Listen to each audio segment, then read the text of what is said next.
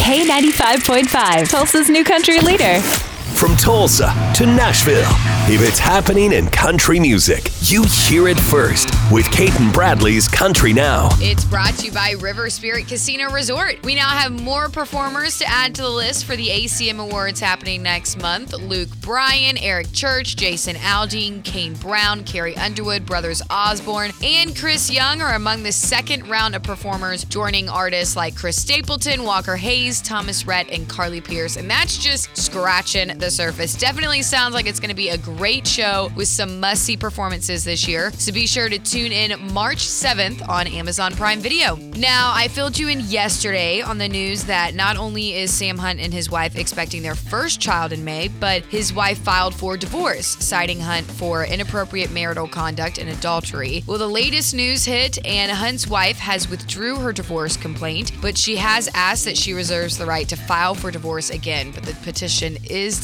Not exactly sure what this means for the couple, but we'll keep our eye out and let you know. Hopefully, they're able to work through this. That is your Cait and Bradley Country Now. Never miss it at K95Tulsa.com.